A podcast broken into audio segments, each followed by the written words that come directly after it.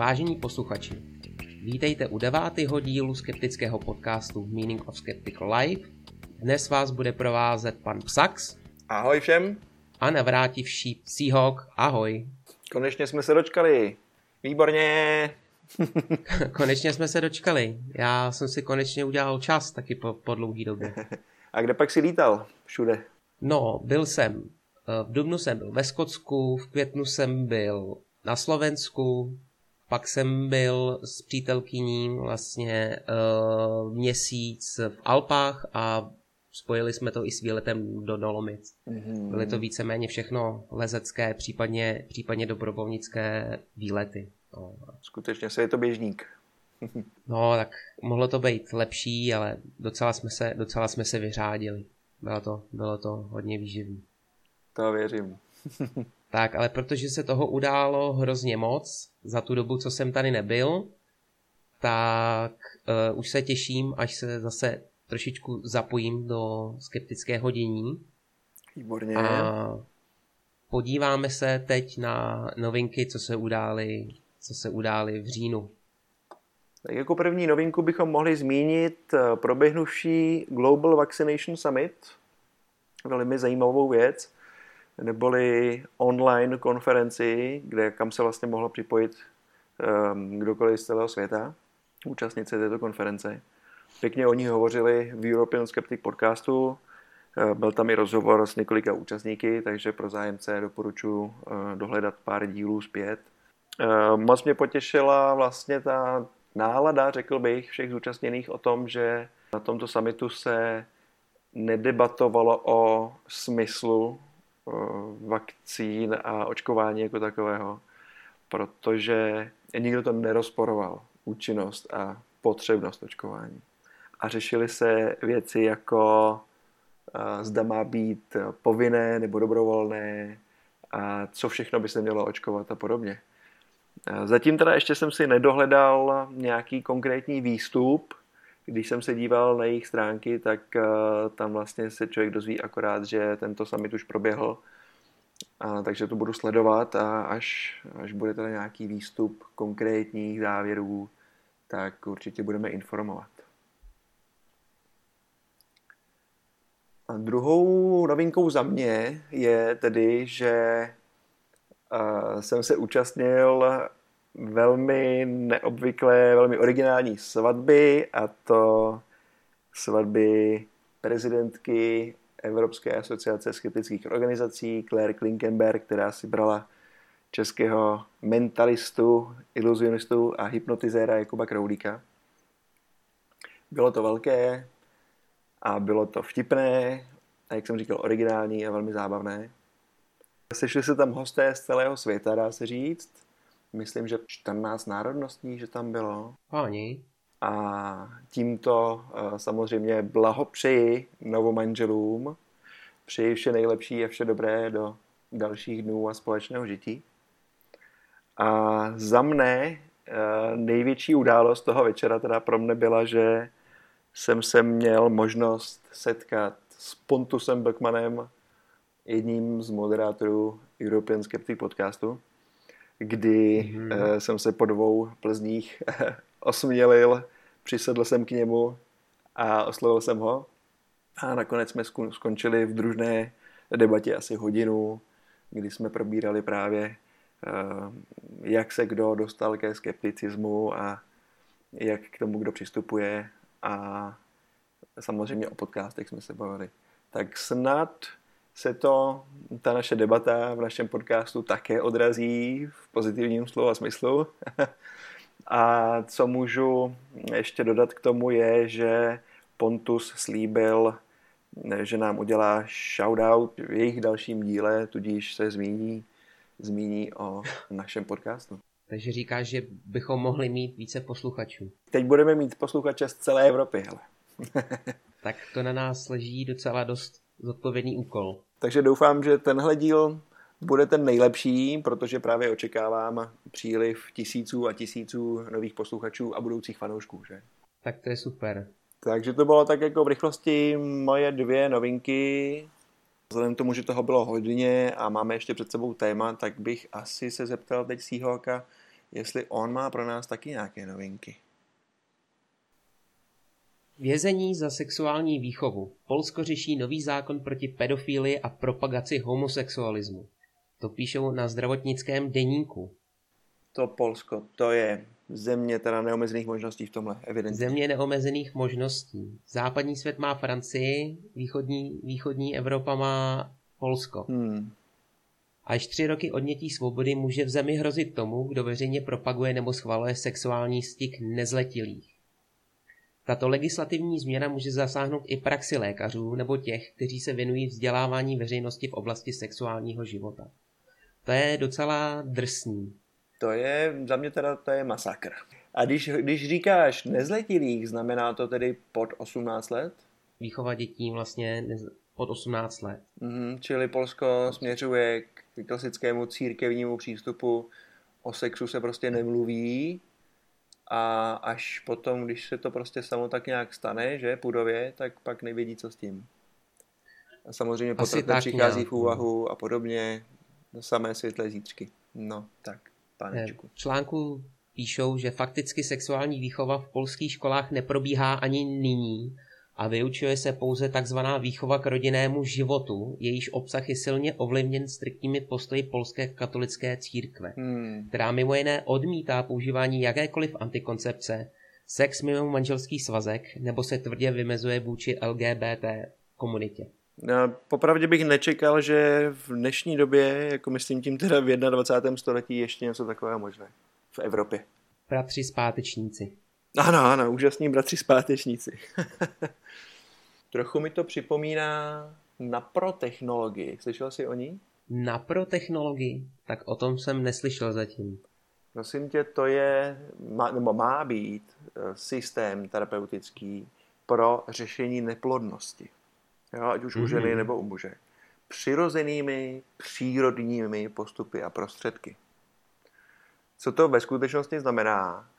Ehm, znamená to vlastně, že tomu páru neplodnému, respektive hlavně ženám v tomto případě, poskytnou péči, která by se jí dostala na jakékoliv gynekologické ambulanci. To znamená vyšetření a nějaké základní úkony. A to je všechno. Ale je to zabaleno do jistého hávu nové terapie, celostní, dá se říct, protože eh, řeší i psychiku té snad budoucí rodičky a podobně. A tahle ta naprotechnologie, která je prakticky neúčinná pro neplodnou ženu nebo neplodného muže, a když to tedy neřeší, já nevím, nějak eh, nějakými medicamenty, dejme tomu, tak eh, tato metoda je státem dotovaná. Mm-hmm. Samozřejmě nepřipadá v úvahu, jak říkáš, antikoncepce a podobně.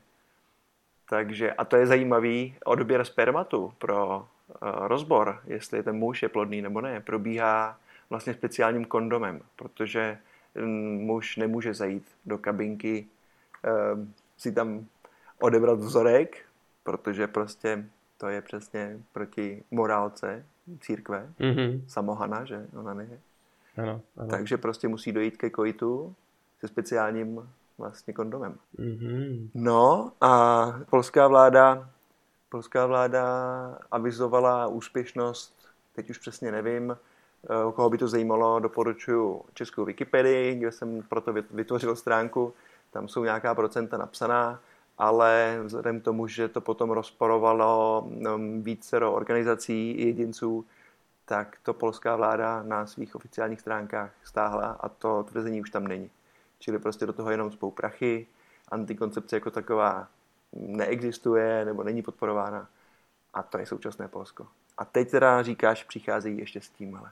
Teď přichází s takovými moderními, moderními zákony, které mají údajně chránit uh, děti a mladistvé před skažeností a demoralizací. Aha, tak dokonce takhle. Přestože pokud se podíváme na statistiky světové v rámci sexuální osvěty a počtu nechtěných mm, početí a podobně, tak je to přesně, přesně naopak. Čím větší osvěta, tím méně nechtěných početí a sexuální hmm. bezpečí, co se týče přenosných chorob. No, takže Polsko míří mílovými kroky zpět do minulosti. No, samozřejmě i v samotném Polsku, tak ten zákon má své odpůjce, což... Aspoň, že tak, no. Což Přece jako jen tam někdo značí, má... že aspoň někdo, někdo tam má rozum. Rozum, ano. No, tak to jsou tady dobré zprávy. Neměl bys tam nějakou lepší, nějakou novinku? Tak zůstaneme ještě pořád tady u té církve, když se to tak dá říct. Ano, ano. Polsko takzvaně, tak, tak nábožensky založená země. A na novinkách se objevila velice zajímavá zpráva. Zakažte jogu na školách, přeje si irský biskup. Yoga není sloučitelná s katolickou vírou, myslí si irský arcibiskup Alfonsus Kulinan, který rozeslal před dvěma týdny katolickým školám ve své diecézi dopis, ve které požaduje zákaz cvičení jogy. Navrhuje, aby děti místo toho raději trávili čas adorací Ježíše. A teď mě nech hádat. Není to z důvodu toho, že je to východní filozofie, ale z důvodu necudných poloh třeba? Tvrdí, že yoga není křesťanského původu a tudíž je nevhodná zejména v době náboženské výuky. A, tak přece jen teda se týká vlastně filozofie. Ve svém dopise právě těm školám tak cituje papeže Františka I., který v roce 2015 prohlásil, že yoga a meditace nepřiblíží člověka k Bohu. Mm-hmm. No, ale... Čili velmi striktně diferencuje modlitbu a meditaci, přestože pro nás to vlastně je to prakticky to samé. Mm. Prakticky, jo. Ale ono to není uh, poprvé, kdy tento biskup vzbudil pozornost, protože 2017 prohlásil, že očkování proti rakovině děložního čípku povede k přílišné promiskuitě a efektivnějším řešením je sexuální abstinence. V loni pro změnu zamýšlel vytvořit speciální skupinu, jež by se zabývala vyháněním ďábla za pomoci exorcismu. Takže... Já nemám slov. Asi tak. Já se přiznám, já jsem si, já jsem si uh, nehledal ten jeho dopis, jestli hmm. náhodou jestli náhodou to není trošičku, trošičku překroucené, ale nicméně i tak je to úsměvné. To je, to teda... Trošku mi to připomnělo, ještě na mě před, nevím, asi týdnem vyskočil nějaký krátký článek o, a tuším, že to je senátor americký, tuším kongresman nějaký nebo tak něco, který uh, prosazuje bytí dětí které nenásledují církevní hodnoty a vlastně chování, které církev schvaluje. A tak tvrdí, že by se měli být tak dlouho, dokud nezačnou být uh, správnými křesťany. To myslím, že je taky velmi, velmi inovativní přístup v dnešní době. Já bych byl asi hodně byt. To já taky, jako žito.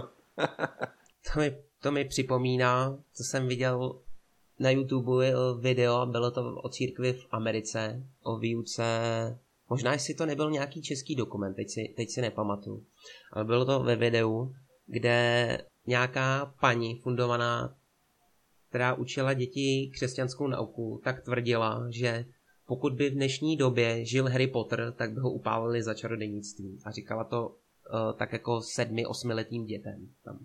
Mm-hmm kostele. Čímž teda předpokládám, že myslela, jako, že kdyby žil Harry Potter a měl svoje kouzelnické schopnosti.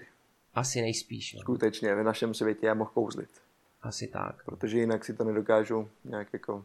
Já si to hmm. pokusím, pokusím dohledat a můžu hodit, můžu hodit článek, do, mm-hmm, můžu hodit mm-hmm. odkaz do, do popisu. Ano, ano, ale Harry Potterem se docela často, často ohání tyhle ty jako fundamentální, um, bych to řekl, násled, následovníci, ať už uh, nějaký reformovaný církve, nebo prostě, no prostě křesťanství, no.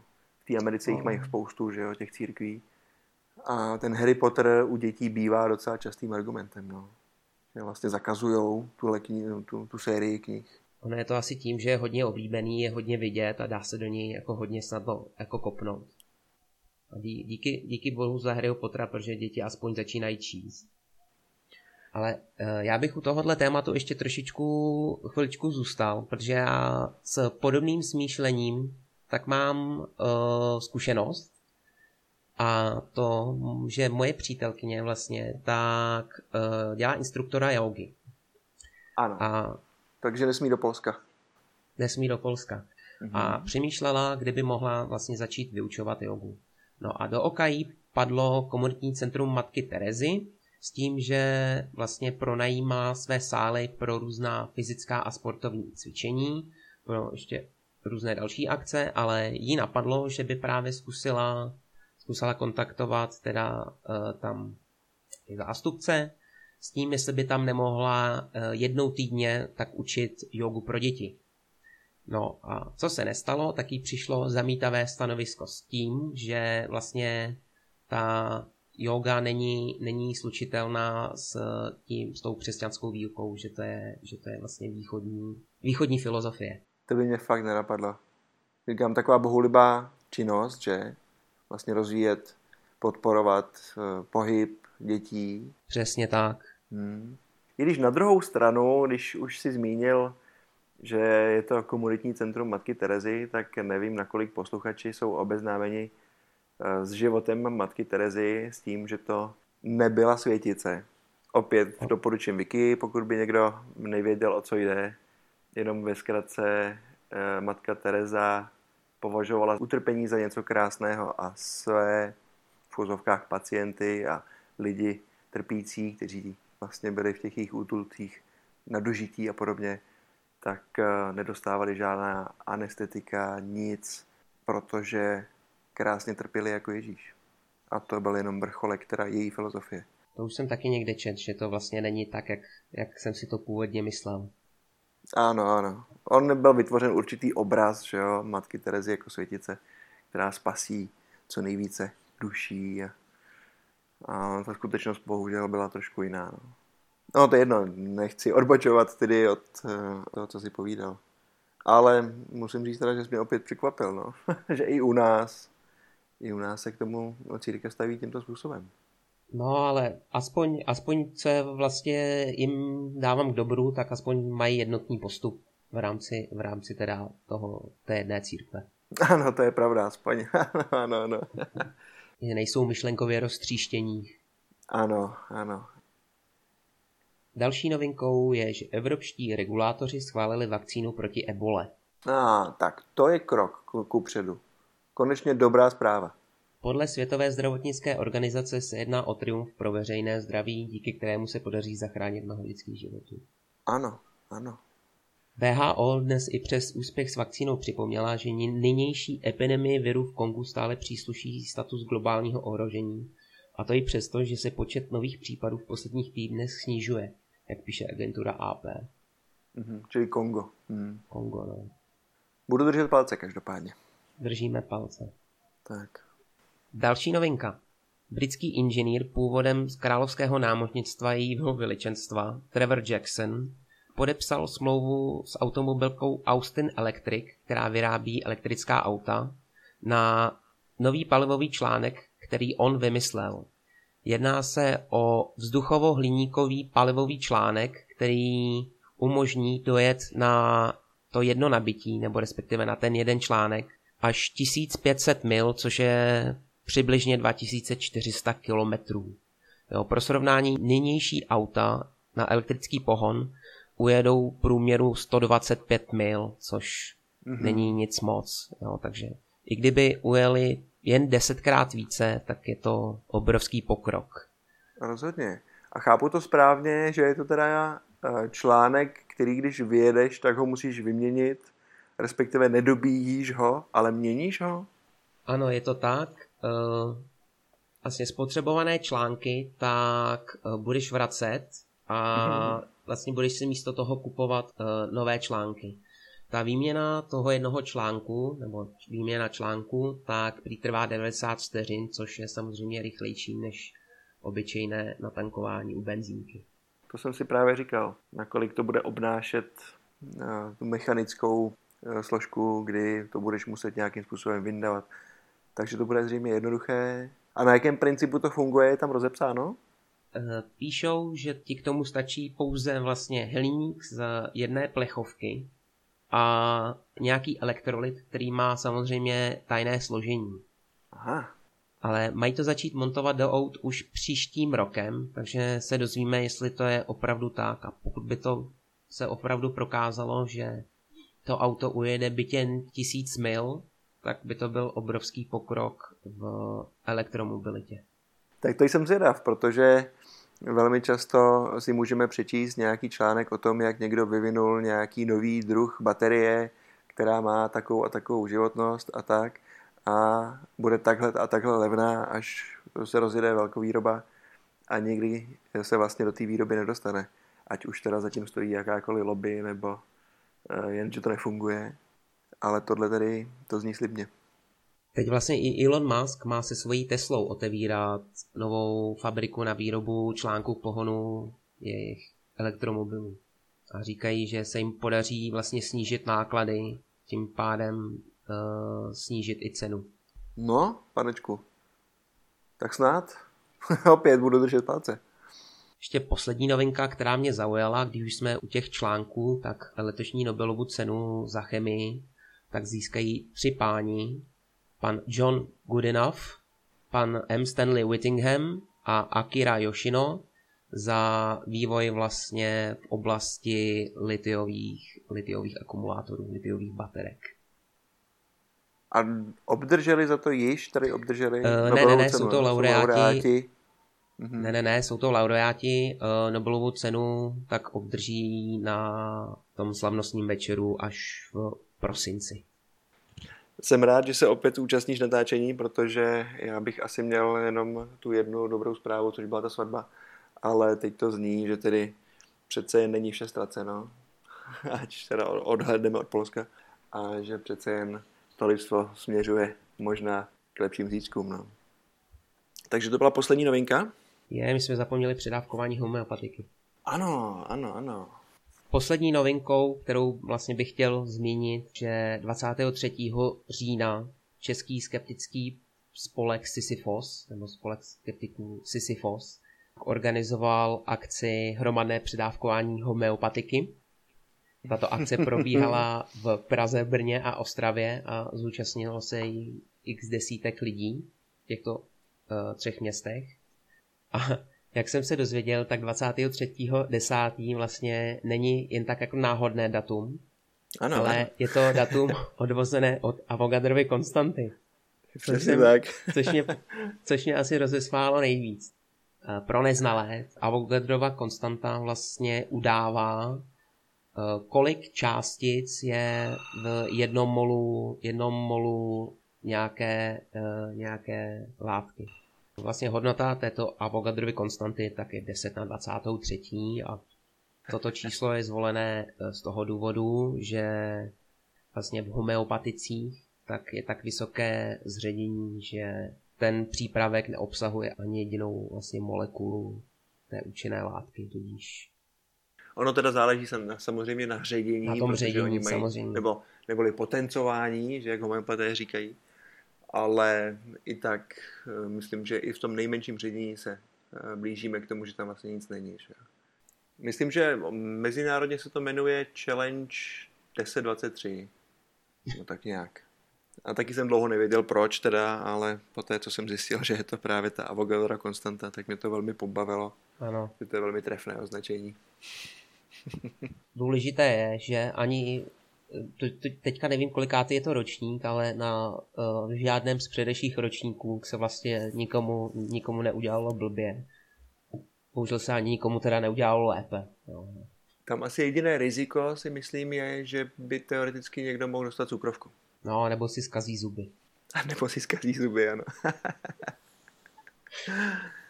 Viděl jsem nedávno takový docela vtipný obrázek na internetu, kde bylo srovnání uh, originálního léčiva versus uh, generika, neboli tedy léčivo se stejnou účinnou látkou po té, co byl uvolnil patent. Že? Mm-hmm. A byl tam nějaký Nurofen, Brufen a taková to srovnání a na posledním obrázku bylo nějaké homopatikum a versus uh, kilové balení cukru jako generikum. I když tam potom eh, pod tím byla debata, co vlastně to generikum je, jestli náhodou nebyl dřív ten cukr, že jo, vlastně. To je dost a možné, no. Jestli generikum bohužel mnohem dražší, nejsou ta homeopatika. to už tak bývá. Myslím ale, že se tady nikomu nic nestalo, Černá kronika zůstala prázdná, takže se to opět nepodařilo, to předávkování. Musí to zkusit příští rok. Hmm. Já si myslím, že to byl třetí ročník u nás, ale nejsem si jistý. Ono, možná to byl třetí ročník u nás, ale jak jsi správně říkal, tak po světě už je to asi nějaký desátý ročník. Nebo něco ano, ano, ano. Původně jsem si říkal, že bych se taky účastnil, ale byl jsem v práci a toho času stejně není tolik, tak, eh, tak jsem si říkal, že ho to budu sledovat na internetu a, a dočkám se výsledku, kterého jsem se dočkal samozřejmě, očekávaného. Že se bohužel tedy, ne bohužel, ale bohudík se nikomu nic nestalo a opět to dokázalo tedy neúčinnost homeopatik. To je vlastně stejné, jako když James Randy na svých přednáškách tak zhl tu krabičku uh, homeopatik během přednášky. ano, ano. A nikomu neřekl, nikomu neřek, co, vlastně, co vlastně snědl a pak na konci vlastně přednášky tak řekl, že snědl celé balení homeopatik na lepší spaní. A přesto zůstal bdělý a přednášel no. celé téma. to mi to trošku připomíná. Ano, ano. A když už teda mluvíme o tématu, tak eh, bychom se dnes měli dostat konečně k tématu typování. Ty jsi minule eh, říkal, že si pro nás připravíš nějakou anekdotickou zkušenost své přítelkyně, je to tak? O, anekdotická zkušenost to víceméně není, ale je to, je to, je to zkušenost. Dobře, dobře. Asi bychom tedy nejdřív měli pro posluchače neznalé případně uvést, co to tejpování vlastně je, respektive co je to kinesiotaping. Protože tejpování jako takové bychom měli rozdělit na rigidní, nebo pevné, což jsou pevné pásky lepící, a ty kinesiologické, což jsou pružné, které se natáhnou jako guma mm-hmm. v uvozovkách. To pevné typování znají prakticky všichni sportovci. Přesně tak. Spevnění kloubů. Jo, já sám jsem to kdysi, když jsem ještě sportoval, používal na koleno, když jsem měl bolest kolene. Dost to pomáhalo při tom sportovním výkonu. Nebylo to nic, co by to mělo léčit, ale dočasně teda mi to pomohlo. Kdežto to kinesiologické typování by mělo působit až zázračně, samozřejmě, a jde o to, že ta tejpa, která je tedy pružná, se nalepí vlastně eh, na to postižené místo napnutá a ve chvíli, kdy je nalepená a povolí se, tak tu kůži pod sebou zvlní vlastně v vozovkách skrabatí. Ono údajně, údajně se pod vlastně tou kůží má vytvořit uh, vlastně takové nějaké místečko, nebo prostor vlastně mezi tou kůží a tím svalem a má to vlastně přispívat k prokrybování a k distribuci přesně vlastně tak. lymfy, že to má mít léčivé účinky. Ano, ano, i přesně tak, i ta lymfa by měla proudit mnohem lépe, ale když se člověk tedy podívá do tvrzení výrobců a propagátorů této techniky, nebo jak to nazvat, tak um, ty ty účinky jsou prakticky skutečně až zázračné. Nicméně, ještě bychom si tedy mohli říct vlastně, jak to vzniklo. Protože tejpování lidstvo zná velmi dlouho. Na sportovní tejpování eh, můžeme říct, dejme tomu, od 60. let minulého století. Nicméně na začátku 80. let japonský chiropraktik, doktor Kenzo Kase, O chiropraxi jsme si už hovořili, takže to nebudu rozebírat. Mimo jiné teda on, on i dělal apupunkturu a moxování a všechny tyto, všechny tyto zázračné techniky. Tak přišel s tím právě, že tyto pružnější pásky by měly fungovat tak, jak si říkal. To znamená lepší prokrvení, odlehčení vlastně toho svalu a lepší proudění té lymfy a začal to prosazovat. A vlastně velká sportovní akce, kde to lidi mohli vidět světově, byly eh, letní olympijské hry, které se odehrávaly v Soulu v 88. roce. Mm-hmm. A následně potom opět letní olympijské hry 2004 v Aténách. Tam se to opět taky objevilo. Nicméně nejvíc, nejvíc eh, to bylo viditelné v roce 2008, kdy v rámci reklamní kampaně tyto tapy byly rozeslány zdarma do 58, 58 zemí, což byl výborný marketingový trik, protože ty sportovci to skutečně použili a na těch olympiádách to potom bylo vidět všude, dá se říct. Takže povědomí o tom, že to existuje, bylo rázem obrovské a lidi se o to začali zajímat. Ono prý hodně k tomu přispělo i volejbal, k tomu přispěl, protože tam prý tím byli oblepení snad až od hlavy k patě. Aha. Těmi pestrým, pestrobarevnými, těmi pestrobarevnými uh, páskami. Ano. A tím, jak vlastně uh, beach, beach volejbal to byl, tuším. A tím vlastně, jak beach volejbal nebo beach volejbalisté mají na sobě vlastně minimum oblečení, tak to zářilo vlastně. Mm-hmm. To zářilo na nich. Já teda popravdě sportovní, uh, sportovní události úplně nesleduju, abych byl upřímný. A abych byl ještě upřímnější, tak jediné, co vyloženě sleduju, je sumo, což teda úplně asi není nic pro využití kineziologických pásek, přestože jsou to Japonci. Nicméně, tedy údajné benefity kineziologického tejpování je samozřejmě odstraňování bolesti, zmírňování otoků, um, dokonce i akutní jizvy to by to mělo řešit. Podporuje, nebo by to mělo podporovat vazy a svaly, stabilizovat klouby a lepší hojení a mm-hmm, tak podobně. Tak. Vyrábí se tyto pásky v nejrůznějších formách, tím tedy myslím šířkách i dílkách, ale i tvarech vlastně, protože potom se to lepí do různých i obrazců, dá se říct, ornamentů a jsou i v různých barvách. Nicméně, pokud se do toho někdo ponoří, do toho tématu hlouběji a načte, načte studie, jak jsem se snažil, tak postupně zjistí, že je jedno, jestli si nalepíte červenou, zelenou nebo modrou pásku. Dokonce je jedno, i kdyby to byla žlutá páska. Ta barva na to nemá vůbec žádný vliv. Stejně tak na to nemá vliv, ehm, kam si ji nalepíte. Pokud to mám říct takhle jako ve zkratce. Pokud se můžeme bavit o nějakém účinku, tak je to zmírnění bolesti, ale je tak malé, že je skutečně zanedbatelné. A pokud někdo říká, že mu to pomáhá, tak eh, bych to přisuzoval placebo efektu. To je eh, subjektivně lepší pocit, objektivně žádná změna fyzického stavu.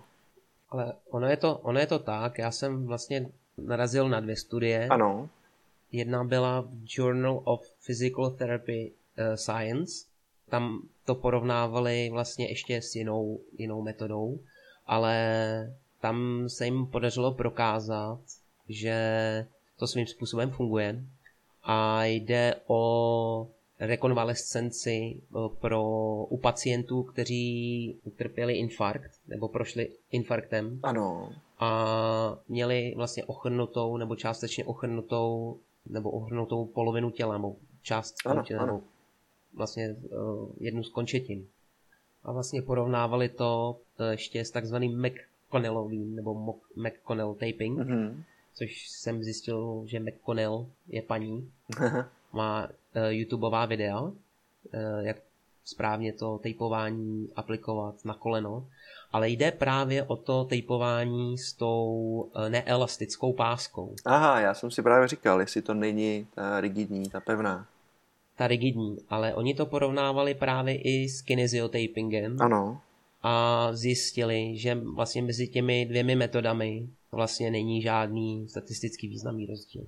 Ano, to jsem chtěl zmínit, že přesně narazil jsem na, na studii, kde porovnávali 380 eh, různých vzorků těchto pásek kineziologických od 19 různých značek ve čtyřech různých mm-hmm. barvách.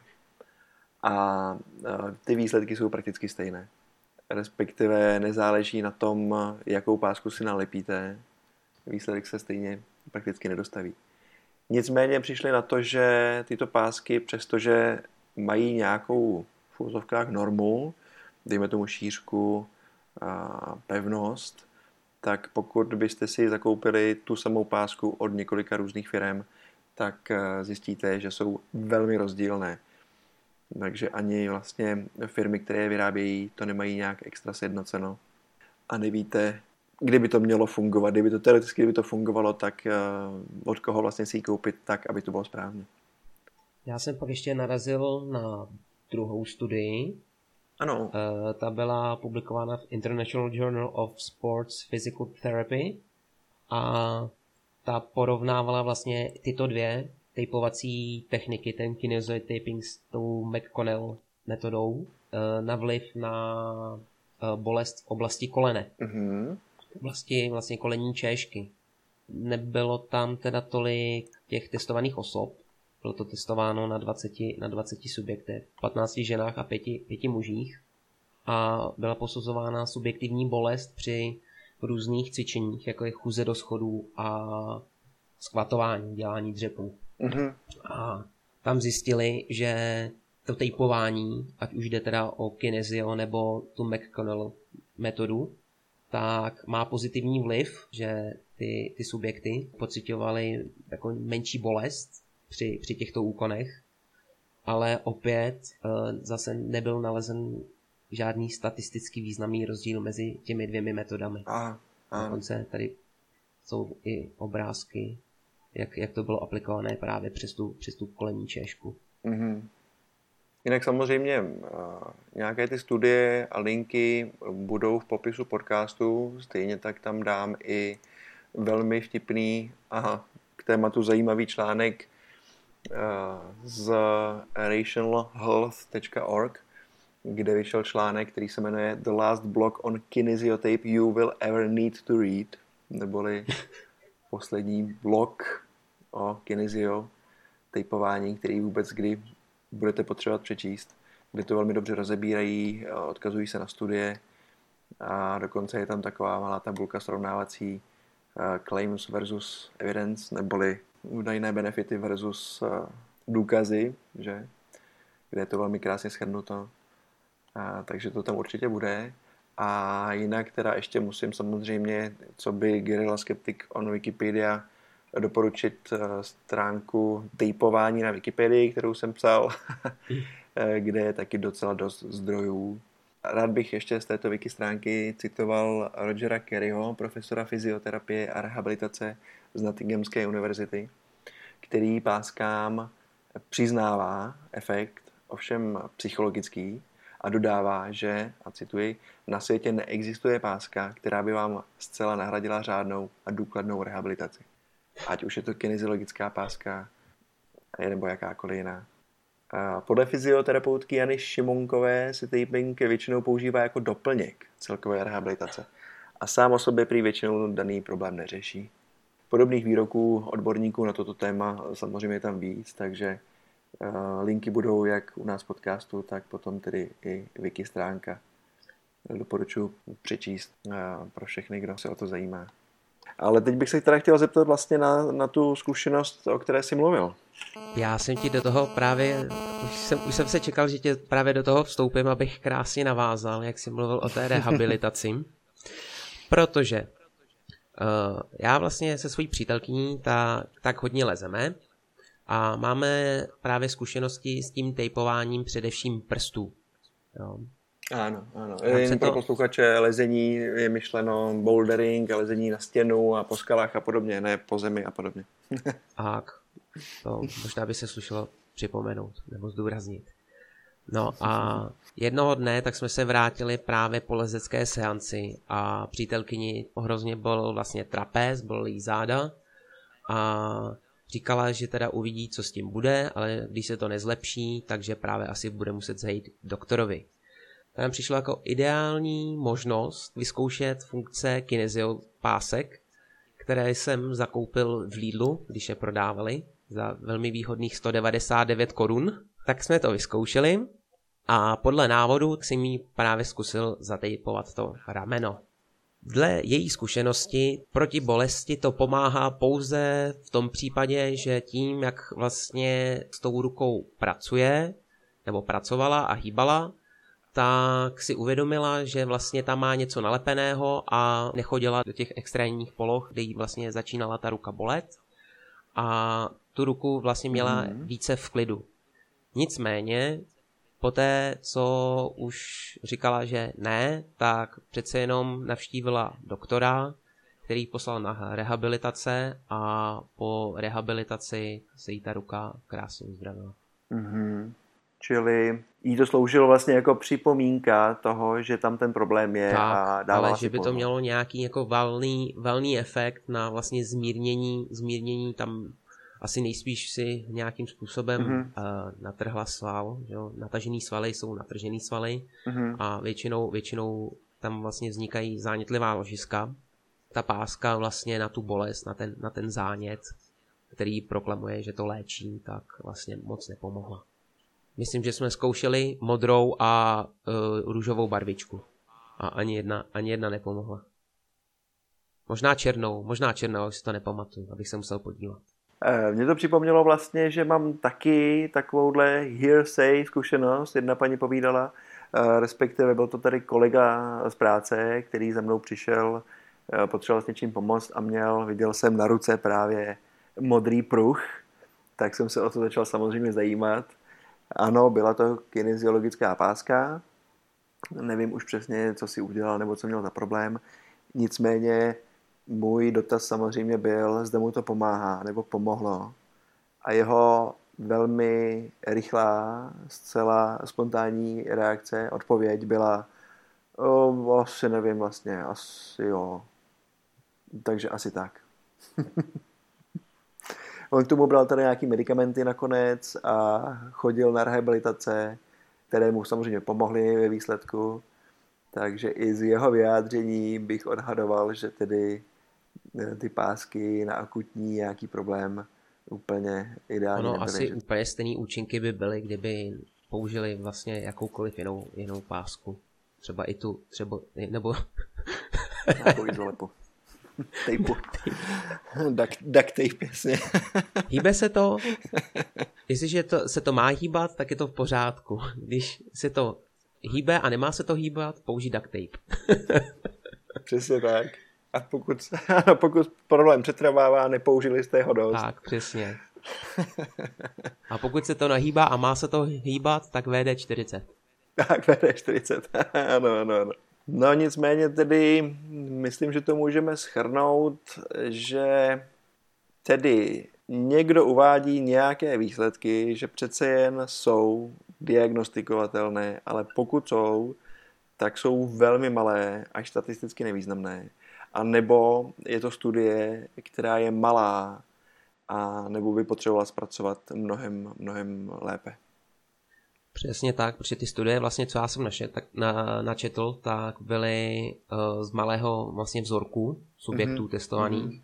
a přímo v těch uh, závěrech těm studiím tak psali, že pro nějaký statisticky významnější výsledky, ta, nějaké statisticky významnější závěry by bylo potřeba udělat nějakou mnohem robustnější studii na mnohem větší vlastně vzorku populace. Ano, ano. Jenom ještě jedna věc, co jsem, co vlastně bych se chtěl vrátit k těm barvičkám, tak Ano, jsem si dal tu práci a ještě jsem koukal na kinesiotaping od fyziokliniky.cz, ano. kde se vlastně věnují těm barvičkám a jen tak pro zajímavost k jednotlivým barvám kinesiotapů. Růžová má opticky hřát, modrá chladit a mírnit bolest, červená a černá má aktivovat, zelená má léčit, béžová nebo tělová opticky splývat s kůží. To je tady přímo cituju. Mhm. A mě to nedalo a zkoušel jsem hledat, hledat i dál a dostal jsem se na stránky Koyami Clinic, což je nějaká klinika, předpokládám, v Japonsku. Zajímavý je, že uh, součástí, součástí jejich služeb tak je nejen kolor terapie, které- které se ještě dostanu, ale jsou Chtěl i jsem jí zmínit, ano, když jsem mluvil o barvičkách. to není- chiropraxe a akupunktura. Aha. Takže člověk si udělá obrázek už takhle. Ale vlastně uh, mě to zaujalo, ta color terapie. Já nevím, jestli uh, teď jsme o tom v podcastu nikdy nemluvili, Mm, ne, o tomhle ne. ale já jsem se na to koukal a je to terapie, která je založená na tom, že tělo má sedm čaker, které jsou rozděleny podle barev a pokud vlastně to tělo vystavíte eh, té správné barvě, tak pomáháte léčit neduhy v oblasti právě té nebo jiné čakry, jestli tomu tak správně rozumím. Ah, tak tomu jako tématu bychom se mohli věnovat někdy později. To je zajímavý. Já jsem si teda domníval, že to je ta koloroterapie, že je založená na vnímání té barvy. Že dejme tomu nosíš zelený brejličky, jo, nebo pobýváš v růžové místnosti a ta barva na tebe nějakým způsobem působí. Tam přímo, psychologicky. Tam přímo psali, že to je vlastně chromoterapie, co se, co se, týče, co se týče právě toho vlivu, vlivu na ty čakry. Chromoterapie. Jako chromoterapie. Jako chromatičnost prostě. Tak. Neboli tam to, tam to, versus barva. Hm. Tam to, tam to popisovali vlastně tak, že když máš vlastně v těle nějakou, nějakou, nějaký neduch, který způsobují ty buňky, tak když na to posvítíš správným světlem, vlastně ty ten neduch dokážeš zmírnit. Uh, já jsem si tady vlastně vypsal, možná přeskakuju od tématu k tématu, takzvanou color, color puncture, což je vlastně akupunktura za pomoci barevného světla, kterou vymyslel na turopad uh, německého původu pan Petr Mendel.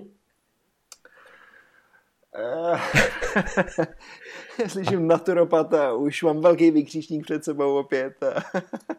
Tak, a Dobře, je to, no, povídej je to, dál, povídej dál. Je to právě, je to právě svícení na ta, na ta specifická místa, uh, na ty akupunkturní body, které údajně, údajně právě má léčit různé neduhy. Já myslím, že bychom tomu mohli věnovat nějaké z pozdějších témat.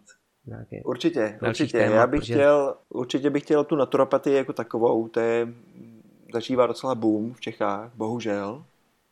A právě, že implementuje i takovéto metody, jako je akupunktura, přestože, jak mluvíš o akupunkturních vodech, tak mi samozřejmě eh, hned vyskočí eh, jedna z námitek odpůrců akupunktury, že akupunkturní školy, různé akupunkturní školy se mezi sebou nedokážou dohodnout, kde ty akupunkturní body vlastně jsou, že každá mm-hmm. je má někde jinde. Takže ve výsledku, když se někam bodneš špendlíkem, tak se vždycky trefíš, protože jich je tolik a jsou na různých místech. Že? Nemůžeš vlastně, nemůžeš Nemůžeš se netrefit. netrefit. Já bych se k tomu někdy vrátil, protože to je Určitě, hodně, rád, hodně rád. zajímavý téma. Já zkusím něco víc zjistit o té kolor terapii, chromoterapii a kolor punktuře. Mm-hmm, to by bylo, výborně, to je, výborně. to je zajímavý. To se mi líbí. Koukám, že máme nahranou hodinu, tak bychom to asi měli uzavřít. Asi to uzavřeme. Takže eh, tímto příslibem dalších témat zajímavých bychom to tedy asi uzavřeli. Jsme zase velmi dlouzí, ale máme tu síhoka, takže proč se trošku neprotáhnout, že jo, v nahrávání. ne, budeme se těšit určitě na um, jeho téma, právě o třeba té chromoterapii nebo uh, dalších. A chci se zeptat, můžeme se na tebe těšit za měsíc? Nebo opět někam odletíš? Měl bych tady být za měsíc. Výborně, výborně. Když dovolíme správné datum, tak tady budu. Jasně, takže teď je už jenom logistika. jenom logistika, přesně. Dobře, dobře.